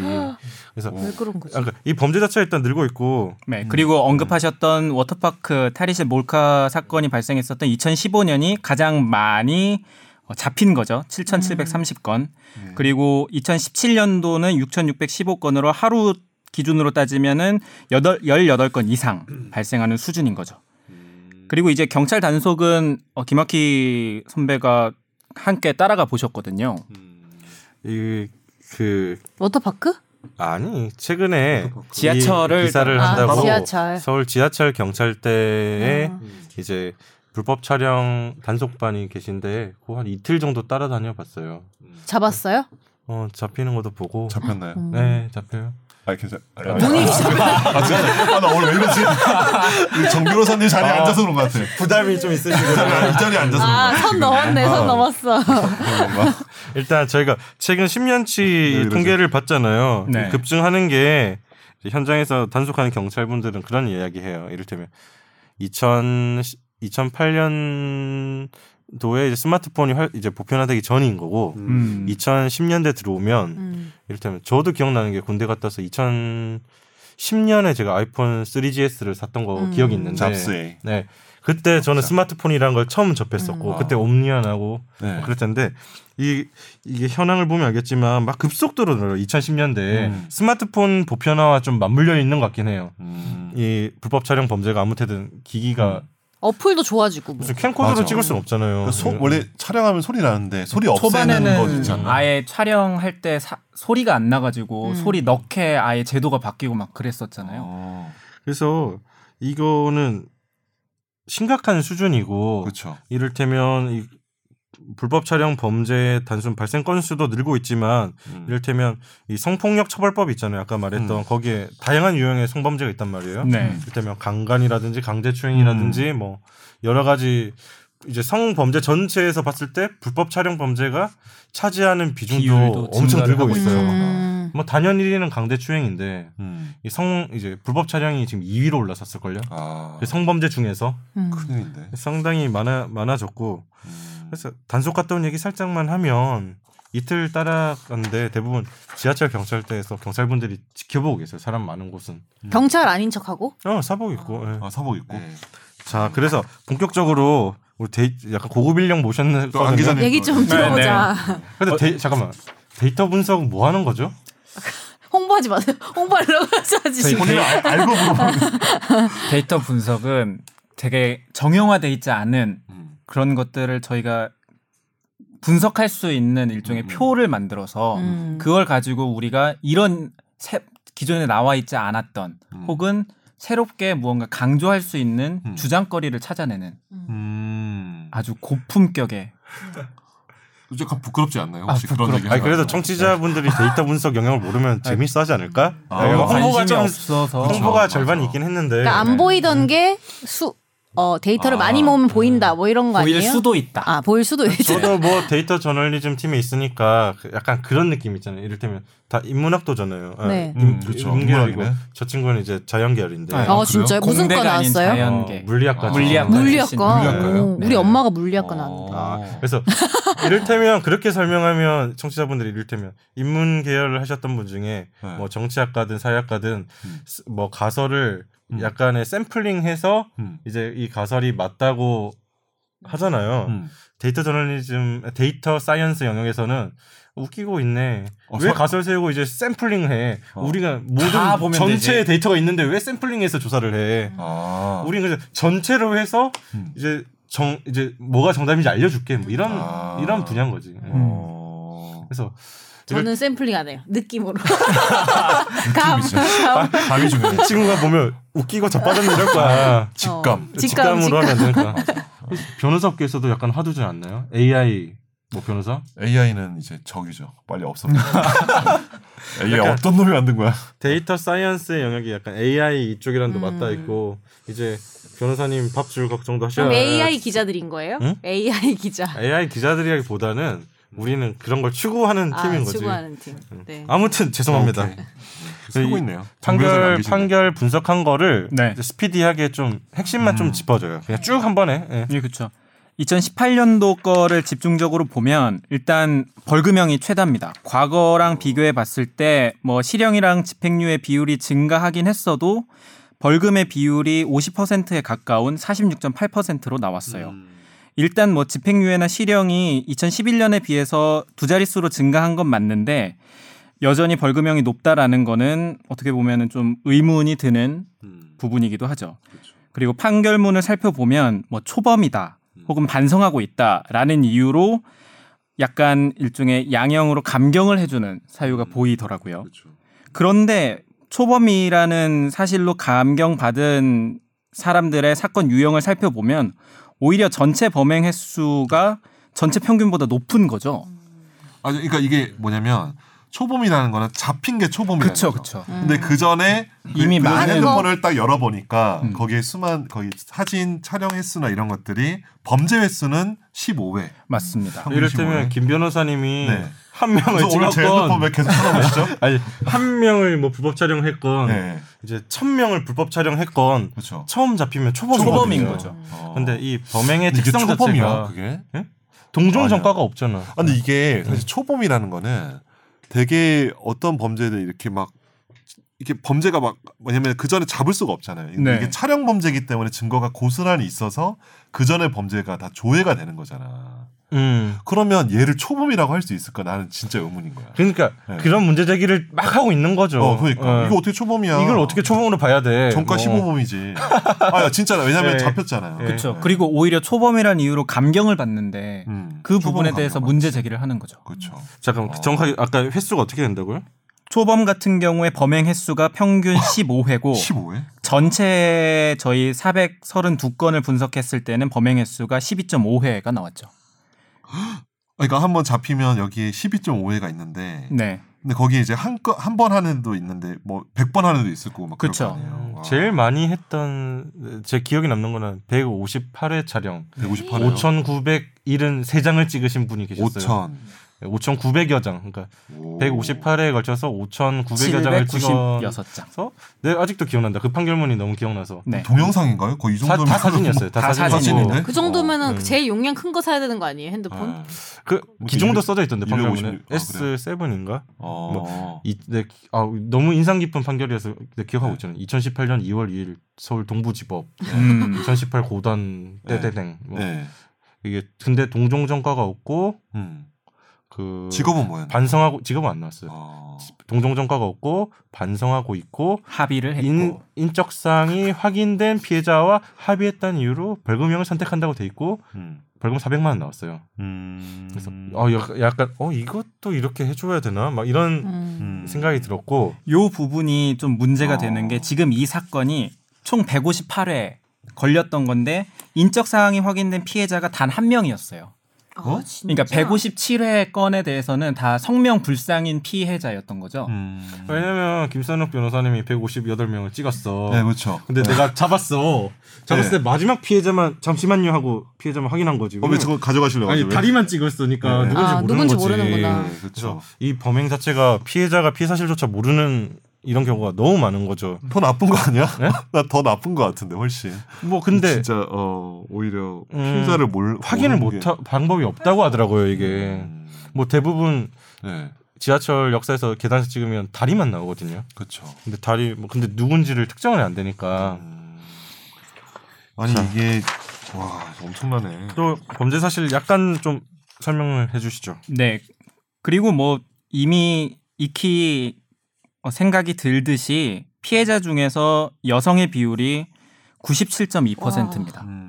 남성 피해자가 없는 건 아닌데요. 2% 정도고 그리고 뭐 탈의실이나 그렇게 공간에서 찍혔을 경우에 남녀가 공통으로 아, 피해를 입은 경우가 0.9%가 되었고 남녀가 공통이 어, 탈의실에서 같이 워터파크 몰카 같은 네, 거 그쵸. 아닌가요? 아. 아, 니면 뭐 아, 어디 옷 뭔지 매장 탈의실에 설치해 놓으면 남자도 들어올 수 있고 여자도 아, 들어올 수 있고 뭐 예. 그렇구나 네. 그런 경우. 하지만 거의 100%의 중에 97% 95% 이상이 여성 피해자이고 그 촬영 대상, 촬영 부위라는 표현이 조금 애매하긴 한데 그거를 살펴봤을 때 신체 부위, 뭐 다리나 뭐 하반신 부분을 촬영한 경우가 60.9%, 뭐 탈의하고 있는 모습 혹은 나체의 모습을 찍었 찍은 경우가 20.6%, 그리고 초반에 말씀드렸던 용변 장면을 찍는 경우가 20%에 가까운 18.8%가 나옵니다. 그리고 또 뭐 아는 사람 혹은 그런 경우에 성관계나 혹은 유사 성관계 영상 혹은 사진을 찍은 경우가 10.6% 정도 되더라고요. 그리고 이렇게 찍는 데서 그치는 게 아니라 최근에 뭐 문제되는 것처럼 유포하는 경우도 그 판결문을 보면은 나와 있더라고요. 전체 432건 중에 10%한 43건 정도가 촬영에 이어서 유포까지를 했습니다. 그 중에 62.8%가 단톡방이나 인터넷 사이트 등에 다수가 볼 수 있는 곳에 유포를 하게 되더라고요. 이런 유포를 저지른 사건만 따로 양형을 살펴보니까 집행유예가 23건, 53.5%고 벌금형이 30.2%, 실형이 7건, 16.3%로 나왔습니다. 실형이 좀 높아졌네요. 그렇죠. 전체 평균에 비해서 실형이 높아졌지만 여전히 뭐 집행유예도 높고 그렇게 볼 수가 이제는 있죠. 좀 높아지지 않을까 이번 계기로? 점점 높아져. 점점 이게 경각심이 높아지고 네. 이게 작년에 제 기억으로는 정부에서 근절 대책도 종합적으로 발표했을 걸요. 음. 뭐 그때 기억나는 게 정부에서 나서 가지고 불법 촬영 범죄는 뭐 인간의 뭐 영혼을 파괴할 수 있는 아주 무서운 범죄다 이런 표현까지 썼던 것 같아요. 음, 맞아. 그 마지막 이제 최종적으로 정리를 한번 해주시죠. 네. 불법 촬영 범죄는 2008년부터 2017년까지 추세를 보면 매년 급증하고 있고 2017년 기준으로 봤을 때 혹은 2018년도 올해 기준 아, 과거 기준으로 봤을 때 벌금형이 여전히 가장 많은 상태입니다. 기본적으로 그냥 딱 드는 생각은 불법 촬영 범죄의 형량이 약한 것 아니냐라는 생각이 들 수도 있을 텐데요. 그리고 동일한 케이스 뭐 어느 특정 장소에서 사진 한 장을 찍었다 이렇게 비슷한 범죄 사실을 가지고 있음에도 형량이 들쭉날쭉하다라는 사실도 저희가 파악할 수 있습니다. 과연 왜 그럴까? 지금 양형 기준이 없어서 그런가라는 의문이 드는 상태입니다. 정리해 보면 형량 문제인데 결국에는 네. 불법 촬영 범죄가 뭐 급증하고 있고 이 모든 사람들이 이 해악을 알고 있잖아요. 불법 촬영 범죄 뭐 이게 한번 유포되면 뭐 이거 도- 되돌릴 도- 수가 되돌릴 수가 없는 없죠. 뭐 그렇죠. 상황이고 그런데 벌금형이 뭐 다수를 차지하고 있고 음. 네. 좀 이제 형량 자체가 낮은 거 아니냐는 이제 문제 제기가 있을 수 있고 네. 그리고 이를테면 한 장 찍은 사람이랑 아까 말했던 5,900장 찍은 사람이랑 똑같이 음. 벌금 400만 원이면 초범이다. 이거 좀 너무 들쭉날쭉한 거 아니냐 기준 없이 이런 문제 제기가 가능한 건데 음. 김 변호사님 혹시 불법 촬영 사건 해보셨어요? 저는 다행히 해본 적이 없는데 그 변호사 업계에서 요새 떠오르는 한 아이템이 불법 촬영 범죄 얘네들 변호하는 거. 아이 아. 피, 어, 피 피고인 피고인들을 예, 변호하는데 이게 공무원이나 뭐 이런 공기업이나 이런 한마디로 벌금형 이상만 나오면 뭔가 날아갈 수 있는 음. 직책이 되면은 어떻게 여기 보시면 중요한 통계가 있어요. 네. 앞에 통계 중에서 처음 통계가 이제 그게 있죠. 범죄 발생 건수로 올라가는데 기소율이 점점 낮아지는 거가 보이죠, 그죠? 네. 맞아요. 2010년엔 74였다가 2014년엔 45, 음. 2017년엔 34.8 이렇게 되고 있잖아요, 그죠? 네. 이게 뭐냐면 기소율이 낮아진다는 거는 이게 불기소 처리하는 경우가 많다. 기소 유예나 뭐 기소 유예나 음. 그러니까 이제 기소 유예나 이런 식으로 해가지고 어떻게든 음. 그쪽으로 처 한마디로 법정에서 판사님 안 보게 음. 하는 쪽으로 변론을 하는 게 요새 많이 유행을 하고 있어요. 검찰 단계에서 일단 네, 그렇죠. 검찰 변호인들이 단계에서, 예. 예. 그래서 뭐뭐 서초동의 뭐 특정 로펌에서는 그걸 아주 대대적으로 홍보를 하는데 전 더러워서 사실 그런 사건 안 하고 싶은데 저 음. 오면 아마 때릴 것 같아. 일단 한 대 때리고 시작하고 예. 그러면 한 대 맞고 맞고 나서 제가 100만 원 깎아주고 하도 될까 뭐 이렇게 어. 하고 싶은 저는 사실 안, 하, 안 하고 싶고 안 할 건데 요게 되게 전문으로 많이 해요. 음. 근데 어떤 식으로 변론해요? 물론 뭐 단계에서? 그냥 뭐 진짜 뭐 이제 그때에 대해서 이제 쪽팔림이 없기 때문에 뭐 진짜 아내 뭐 탄원서부터 해가지고 아 왜냐면 아내 입장에서도 얘가 공무원 공기업 잘리면은 안 되잖아. 아, 일단 기소되면 거의 네. 잘린다고 봐야 되는 뭐 그런 범죄니까. 직업들 있잖아요. 예. 그런 음. 그 고- 취업 규칙이나 이런 거 예. 되게 엄격한 예. 회사들 많단 말이에요. 우리 회사도 성범죄에 대해서 그쵸, one strike out 어 그렇죠. 예, 요새 그 성범죄 있죠. 굉장히 취업 규칙이 예. 되게 엄격하단 말이죠. 그래서 기소율이 점점 낮아지는 거는 그 스- 그러니까 이런 거죠. 그러니까 판사들 인지 구조에는 그 사람이 촬영 당했다는 걸 인지하기 전까지는 왜냐 성명불상자 피해자가 많잖아요. 그러면은 이 피해자가 어떤 직접적으로 뭔가 상처를 입는 게 없죠. 왜냐면 네. 뭐 맞았다거나 아. 뭐 정서적으로 침- 충격을 받았다 이런 게 없잖아요. 네. 자기가 그 사진을 뭐 인터넷에서 내가 봤다거나 아니면은 음. 뭐 이렇게 전화 와가지고 여기 찍히셨던데요 경찰이 이렇게 하지, 하기 전에 모르잖아요. 음. 그런 것들이 있기 때문에 이 판사들의 머릿속엔 여전히 그 아 이게 다른 범죄와는 달리 어떤 범죄의 어떤 심각성에 대해서 좀 인지를 못 하시는 게 아닐까. 아. 좀 저는 생각이 들어요. 그러니까 유포가 돼서 피해자가 알기 전까지 모르는 거예요. 이- 이번에 정준영 씨 사건 네, 같은 네. 경우도 피해자들 모르는 사람 이거 밝혀지기 전까지 몰랐을걸요? 모르고 있다가 이번에 네. 뉴스 나온 된 거. 보고 음. 그 어, 변호사분한테 그쵸. 연락해서 네. 확인했다는 혹시나도. 어, 그러니까. 네. 그런 식의 생각이 여전히 수사기관이나 법원에서 존재하기 때문에 이 기소율이 낮아지는 게 전 존, 있는 것 같아요. 음. 여전히 그리고 뭐 사실 또 이런 아 이게 또 가장이고 이런데 초범이고 물론 카- 뭐 사진은 뭐 300장 이상도 초범이면 아 그래 이번 한 번만 해보면은 뭐 좀 이렇게 해서 검찰이나 뭐 아니면 법원에서 법원에서 그러니까 검찰에선 기소유예가 있는데 법원에서 선고유예라고 있어요. 네. 네. 선고 자체를 이제 유예를 음. 시켜버리는 거야. 나 거의 못 봤어요. 근데 그게 음. 이 몰카 범죄에서 굉장히 많아. 어 있, 있기는 아. 예, 그러니까 통계가 선고유예. 범죄가 예. 일반 범죄에서는 거의 없는데 예. 이 몰카 범죄에선 선고유예 판결이 아마 혹시 있었어요. 검- 네, 저희- 있었죠. 저희 네. 거에도 네, 네. 벌금형인데 선고유예를 때린 그렇죠, 경우가 그렇죠. 있었어요. 벌금형을 선고한 연고유예 이렇게 많거든. 근데 그게- 그거는 약간 남의 일일 때 그렇게 바라볼 수 있는 거고 그치. 내가 당한다고 생각하면은 그렇죠.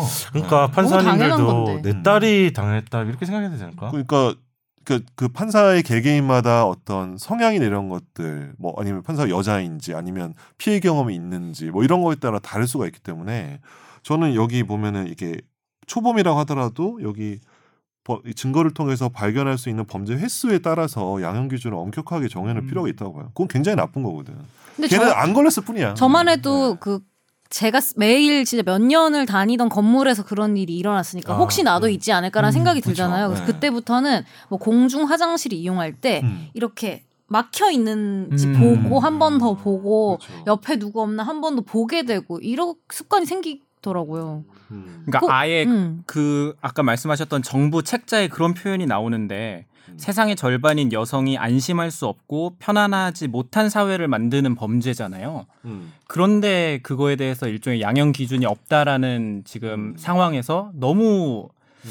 낮게 나오는 것 아닌가. 저는 좀 벌금형 이상으로 다 그냥 최소한 집행유예 이상을 해야 될 것 같아요. 왜안 그러면은 집행유예 기간을 아시죠? 집행유예 네. 기간에는 잡히면은 플러스 되잖아요. 앞에 있는. 실형까지 음. 같이 플러스 되니까 훨씬 더 그 범죄 예방 효과나 걔가 다시는 음. 재범을 안 할수 음. 있도록 그런 게 근데 벌금은 또 잡히면 또 선처우사하면 또 벌금 나올 수도 있거든요. 음. 벌금 여러 번 나올 수도 있잖아요. 그리고 저는 네. 그렇게 생각해. 잘은 모르지만 제가 뭐 심리학이나 음. 이런 거를 이 촬영하는 거는 되게 습관적인 거예요, 사실은. 맞아요. 병인 것 네. 같아요. 음주운전도 습관. 무슨 막 내가 돈이 진짜. 없어서 뭐 네. 뭘 훔치고 이런 차원이 아니고 도벽처럼 정말 그렇죠. 습관적으로 하는 거 못 끊더라고요. 보니까 음. 이런 걸 하는 사람들은. 맞아요. 음. 네. 그러니까 왜 찍으세요? 쑥스러우네. 나의 어두운 어떤 지금 어떤데 아 예 없 없습니다. 눈빛을 봤어. 누- 동공 동공지진. 아, 아니에요. 아니. 없어 진짜 없어. 무리수였네요. 네, 아니에요. 돌아오세요, 정 변호사님. 아, 힘들다 우리가. 아 그래서 아, 예. 이 양형 기준이 모든 범죄 양형 기준이 뭐 세우자 이건 아니잖아요. 그렇죠. 이 범죄에 대해서는 심각성을 인지하고 이제 음. 저 대법원에 양형위원회라고 있거든요. 양형 기준 세우는 거기서 이제 이번에 김영란 전 대법관님이 양형 위원장으로 가셨더라고요. 음, 제7기. 아 그래요? 예, 5월에 출범을 했, 오, 이제 출범을 한 거죠. 음. 그래서 거기 제7기 양형위원회의 첫 과제가 이거래요. 음. 이제 불법 촬영 범죄에 대해서 양형 기준을 세우는 게 음. 그래서 뭐 대법원에도 문의하고 뭐 취재를 했는데 음. 아무튼 정확하게 말은 할 수 없으나 올해 하반기에 아무튼 양 기준을 세우는 게 지금 목표인 것으로 음. 이 세워지면 아무튼 좀 양형 기준이라는 게 저도 취재하면서 들었지만 양형 기준이 한번 서면 형량도 좀 높아지는 경향이 있다면서요. 그렇죠. 높아지고 일관성이 생기는 거고 그렇죠. 뭐 양형 기준대로 꼭 해야 되는 건 아니지만 음. 긴장하는 거구나. 그래. 판사 이제 재판부도 이제 판결할 때 양형 기준에 대해서 이제 설명해야 되니까 음. 음, 세진 세진다고 하더라고요.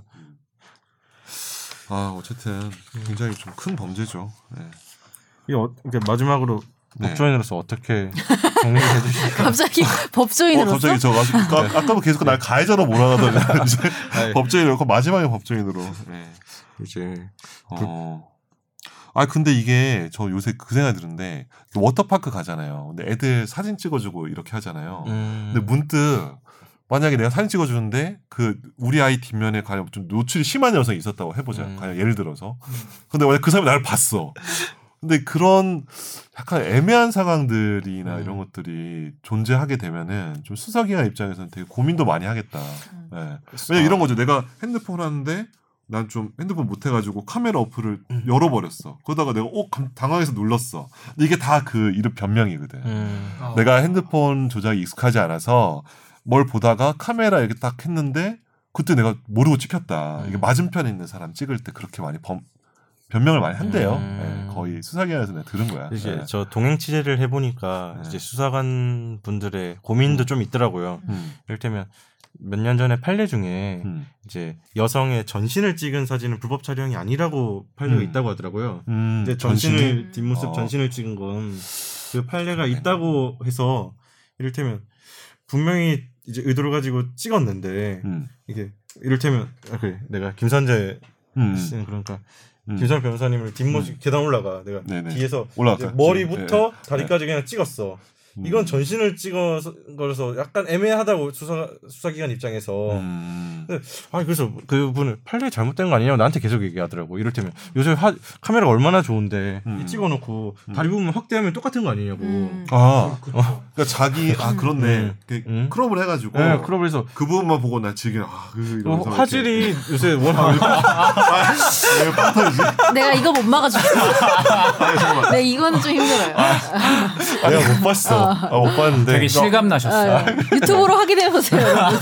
요 부분 저희가 편집해줘. 시, 시간을 편집해줘. 화제에서. 진짜로. 아, 시간을 넣어야겠다. 아이 근데 이거는 너무 약간 오늘 부담감이 있으시니까 방송에 대해서 열심히 노력했던 걸로 예. 아 뭔가 저 약간 압박감이 있었어요. 이게 아무튼. 되게 그 축구할 때 에이스가 빠졌던 음. 그 거기 이제 백업 요인을 메꾸는 그런 그런 느낌이 있었어 오늘 좀 힘들었는데. 약간 방송 색깔을 바꿔볼까? 어떡해요? 차분한 뭐 김선재 아나운서와 전 함께하는 좋아요.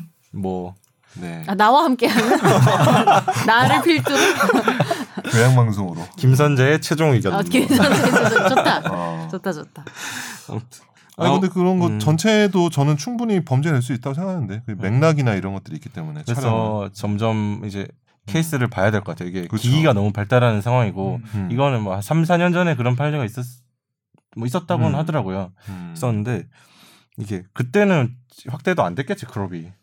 모르겠 음. 모르겠지만 그런 그런 생각을 못 했겠지. 좀 찍어서 crop 한다는 생각은 저도 최근에 와서 하기 시작했으니까 음. 동영상 찍어놓고 거기에 crop을 한다든지 음. 지금은 다 되잖아요 휴대폰으로 그치, 그치. 어. 이게 약간 양형 기준 세울 때 다 고려하지 않을까요? 음. 막 이런 생각도 들고 음. 뭐 법조인의 시각에서 깔끔하게 정리를 좀 아직도 안 했어? 시각에서는 일단 뭐 뭐 뭐뭐 법적인 시각이 있나요? 그냥 안 하면 되는 거지 뭐. 안 하면 됩니다. 범죄를 네? 이거 안 하면 되죠. 안 하고 아 일단 이거 강하게 처벌해야 돼요. 음. 강하게 처벌하지 않으면 계속 사실 저 그 선고유예 음. 하면 안 되는 것 같아. 그 진짜 저는 개인적으로 이런 범죄는 네. 선고유예는 거? 진짜 그러니까 네. 봐주 봐줄 만한 사정이 너무 세서 그런 거. 너무 세가지고 진짜로 뭐 진짜 뭐 정말 뭐 그러니까 너무 생계가 어렵고 내가 혼자 내가 이제 실직을 하게 되면은 다 굶어 죽고 뭐 그 정도가 되면 아니 모를까 이거에 대한 어떤 그 감수 그러니까 판사들이나 수사기관에 좀 감수성이 좀 바뀌어야 되지 않을까 음. 그러니까 감수성을 요새 좀 하면 또 약간 음. 요거도 먹기도 하는데 요새 네. 감수성이 대세죠. 네, 그렇죠 이렇게 마지막 마지막 같습니다 김선재 아나운서가 일반인 시각에서 일반인 시각이요? 정리를 한번 하고 끝내는 걸로 하시죠. 음, 저는 어플을 개발하고 기술이 좋아지는 건 좋은데 이런 어. 섬세한 것도 좀 어 생각을 만드는 사람도 좀 생각을 해, 했으면 음. 좋겠다는 생각을 많이 해요. 왜냐하면 이게 너무 좀 악용되는 경우가 많아서 음. 뭐다 막을 순 없지만 예를 들면 어, 몰라요. 그래서 생각해봤어요. 뭐 소리가 엄청 크게 난다든지 찰칵 막 이렇게 3초 지금 어. 누르면 찰 칵뭐뭐 핸드폰에 빛도 나고 막 이렇게 음. 어. 왜냐면은 전 조작 미수는 말이 안 된다고 생각하는 게 우리 음. 엄마도 크롭해요. 근데 조작 미수는 솔직히 말이 안 그러니까. 돼. 대부분의 상황에서. 습관적인 변명이라 네. 하더라고 네. 네, 맞은편 찍을 때 음, 그래서 만드는 사람도 생각을 해야 된다. 그리고 그 음. 아까 말씀하셨지만 제가 마음 편히 화장실을 이용할 수 있으면 좋겠다라는 음. 그냥 근원적인 생각이에요. 음, 맞아요. 이 지하철 다닐 때도 물론 막 음. 물론 나부터 조심해야 되는 게 맞는데 내가 피해자가 안 되려면 막 치마 같은 거 입었을 때 훨씬 더 신경을 써야 하고 막 옆으로 붙어서 걸어야 음. 되고 음. 화장실 이용할 때 한 번 더 보고 하는 것들이 굉장히 불편한 것 같긴 해요. 그러니까 에스컬레이터 탈때뭐 뒤에 좀 약간 음. 봐야 돼 음. 뭐 음. 그런 거 아니면 어. 그냥 일부러 싹 걸어가 버리거나. 이러거든요. 실제로 지하철 살 때는. 음. 음. 저도 사실 오해받을까봐 지하철 그러니까 서로가 계단을 불편하다니까. 음. 계단에서 아예 핸드폰 안 꺼내고 음, 그러니까 고개도 안 오해받을 들어 음. 아, 고개도 안 들어요. 오해받을까 사실. 봐. 네, 네. 오해받을까 봐 진짜 네. 좀 그런 게 있어. 네. 이런 범죄들 때문에 그런 거. 네. 서로 불편하지. 계단. 올라갈 때 휴대폰을 그냥 뒷주머니 음. 넣거나 아, 그게 맞아요. 손에 쥐고 있으면 어, 아, 혹시라도. 불편해 어, 혹시 의심할 나수 있어. 어플리케이션 켜지면 음. 음, 잡혀가는 거지. 그렇죠. 예. 뒤에 또 수사관이 있으면 예. 네, 그렇죠. 저, 저 마지막 정리를 하면 불법 촬영은 정말 심각한 범죄다. 네. 그렇죠. 하면 안 된다. 하면 안 됩니다. 진짜 이해가 안 돼서 나는 그때 음. 단속할 때 잡힌 분한테 음. 왜 그러셨어요? 진짜 제가 너무 궁금해서 왜 젊은 찍으셨어요? 대학생이었어요. 어. 아, 아, 진짜? 왜, 네. 왜 찍었어요? 그러니까 어.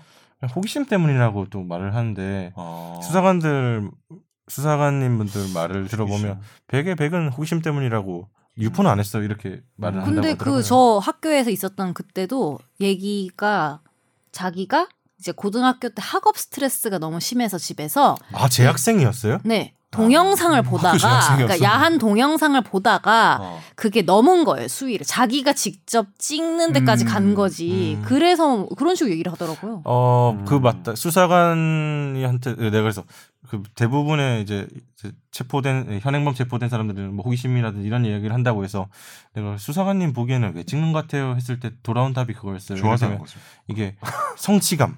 이를테면 더큰 자기가 더 큰 자극. 어, 더큰 자극 그리고 음. 자기가 뭔가 이뤄냈다는 그런 성취감이 있지 않을까. 아, 음. 남이 찍은 거는 그러니까 돈 주고 사서 보면은 쉬울 텐데 왜 그러지가 아닌 거지. 남이 찍은 게 아니고 여기 내가 음. 내가 나의 대한 것을 사당역 원하는구나. 며칠에 사당역 언제 찍은 음. 나의 성취물 점점 음. 센 거를 어, 원하겠다. 나만의 것. 어. 그래서 위하력이라는 표현 쓰잖아요. 음, 법에 음, 음. 그냥 강하게 처벌하면 안 할 것 같아요. 아예 이걸- 끊게 강하게 해야 될 것 같아요. 근데 너무. 그, 너, 그게 너무 단순한 답인가? 근데 이게 또 사실 네. 또 이게 너무 그 단순할 수도 있는데 네. 일단은 현재 법원에서 처벌이 점점 세지는 걸 봤을 때는 네, 맞아요. 법원도 네. 인지를 하고 있는 것 같아요. 음. 이거는 음. 확실히 처벌 명확하게 해야겠다. 그런 부분. 저분 얘기도 들어봐야 되지 않을까요? 음, 마지막으로 뭐 무슨 시각 데이터 분석 아, 전 그냥 세게 때렸으면 좋겠어요. 어. 음. 네. 뭐 말씀하셨던 것처럼 도끼로. 아니, 아, 아니, 도끼로 말고 네, 침으로. 네. 뭐 호기심이라는 것 자체가 네. 아이 어쨌든 죄를 이렇게 합리화시킬 수는 없을 것 같고 음. 그렇죠. 저질렀으면은 이게 굉장히 큰 파급력을 가진 범죄이기 때문에 음. 애초에 싹을 자르려면은 강하게 처벌해야 되지 않나 음. 그런 생각이 네. 듭니다. 그렇죠. 네, 뭐 오늘 방송은 여기서 마무리를 네. 네. 약간 좀 저희가 up됐네요. 약간 네, 정 변호사님은- 세 명이 평소보다 up. 저 지금 떨어졌어요. 대- 어, 배고파서. up- tension이 떨어졌나? 어, tension이 떨어졌어. 생각하다 보니까 예. 음. 그 어제 갑자기 아, 정 변호사님이 그립습니다. 웃으면서 보고 있겠죠? 예. 네. 그러면 아 저희가 이 주제가 저희 뭐 제가 쓴 기사이기도 하고 이 불법 촬영 범죄를 다뤘는데 지금 막 법조계 보니까 돌아가는 게 좀 많더라고요. 음. 이를테면 삼바라든지 음. 삼바. 삼바 수사라든지 네.